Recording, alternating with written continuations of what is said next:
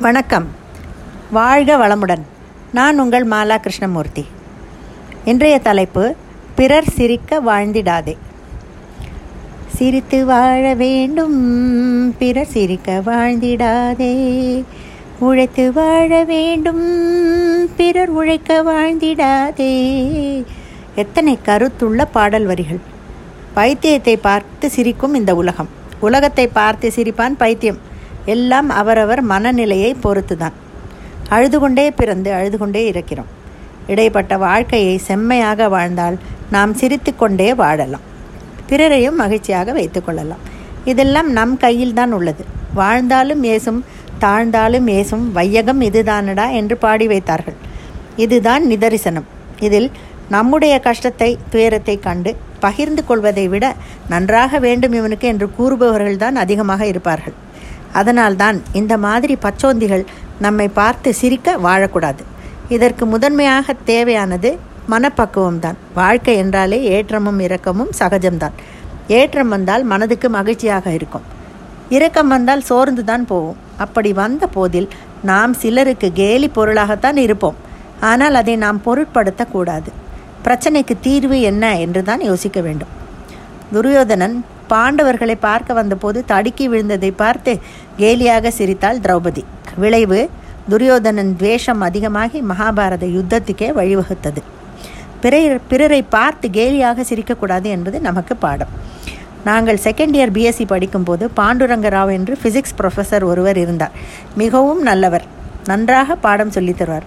கூடவே நிறைய நல்ல விஷயங்களும் இடையிடையிலே சொல்லித் தருவார். ஒரு நாள் நாங்கள் உங்களுக்கு எவ்வளவு குழந்தைகள் சார்? என்று கேட்டோம். அதற்கு அவர் ஒன்பது என்றார். கிளாஸ் முழுவதும் கொல் என்று ஒரே சிரிப்பு. அவரும் எங்களை தப்பாக நினைக்கவில்லை. அப்படி சிரித்தது தப்பா சரியா என்று அப்போது புரியவில்லை. வாழைப்பழ தோலில் வழுக்கி விழுந்தால் உடனே வருவது சிரிப்பு தான் அப்புறம்தான் அவர்களுக்கு உதவ வேண்டும் என்ற புத்தி வரும். நம் குறைகளை நிறையாக மாற்றிக்கொண்டால் பிறர் சிரிக்கவே முடியாது.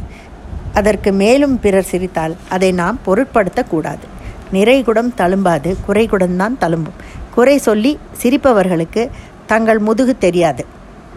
என் இரண்டாவது பிள்ளை ரொம்ப சாது. யார் எதை சொன்னாலும் என்னை போலவே நம்பி விடுவான். ஒரு சமயம் இவன் பஸ் டயர் மேல் உள்ள சீட்டில் அமர்ந்து காலேஜ் சென்றிருக்கிறான்.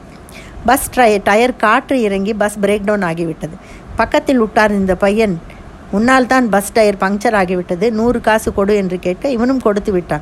பஸ் முழுக்க சிரிப்பலை. வந்ததும் எனக்கு இது தெரிந்தது. மறுநாள் இவன் பஸ் வந்ததும் நான் டிரைவரிடம் சென்று பையன் யார் என்று தெரிந்து கொண்டது நீ செய்தது உனக்கு சரி என்று பட்டால் ஓகே நான் உன்னை தப்பு சொல்ல மாட்டேன். உன் ஃப்ரெண்ட் வீட்டுக்கு வந்து ஒரே புலம்பல் என்று கூறிவிட்டு இறங்கிவிட்டேன் அந்த பையன் இவனிடம் சாரி கேட்டு நூறு ரூபாயை திருப்பி கொடுத்து விட்டான். அப்புறம் இவனிடமும் அசர்டிவாக எப்படி இருக்க வேண்டும்? பஸ் டயர் பங்க்சராக உன் வெயிட் காரணமில்லை புரிந்து நடக்க வேண்டும் என்று சொல்லிக் கொடுத்தேன். கிருஷ்ண பரமாத்மா நமக்கு ஸ்திதி பிரஜனாக இருக்க வேண்டும். சித்த பிரஜனாக இருக்க வேண்டும் என்று உபதேசித்திருக்கிறார். அதாவது தாமரையிலே தண்ணீரை போல இருக்க வேண்டும் என்று அர்த்தம். கவுண்டமணியை போலவோ வைகை புயலை போலவோ பிறர் சிரிக்க வாழ்ந்தால் எந்த மனக்கவலையும் இல்லை. அது உண்மையான சிரிப்பாக இருக்கும். அவர்களைப் போலவே மற்றவர்களையும் சிரிக்க வைத்து நாமும் சந்தோஷமாக இருப்பதில் தவறே இல்லை. மனசு லேசாக இருக்கும். குழந்தை தூக்கத்தில் கூட தன் பொக்கை வாயை திறந்து சிரிக்கிறது. வாய்விட்டு சிரிப்போம் பிறரையும் சிரிக்க வைப்போம். நோயும் நம்மை விட்டு போகும். நன்றி வணக்கம்.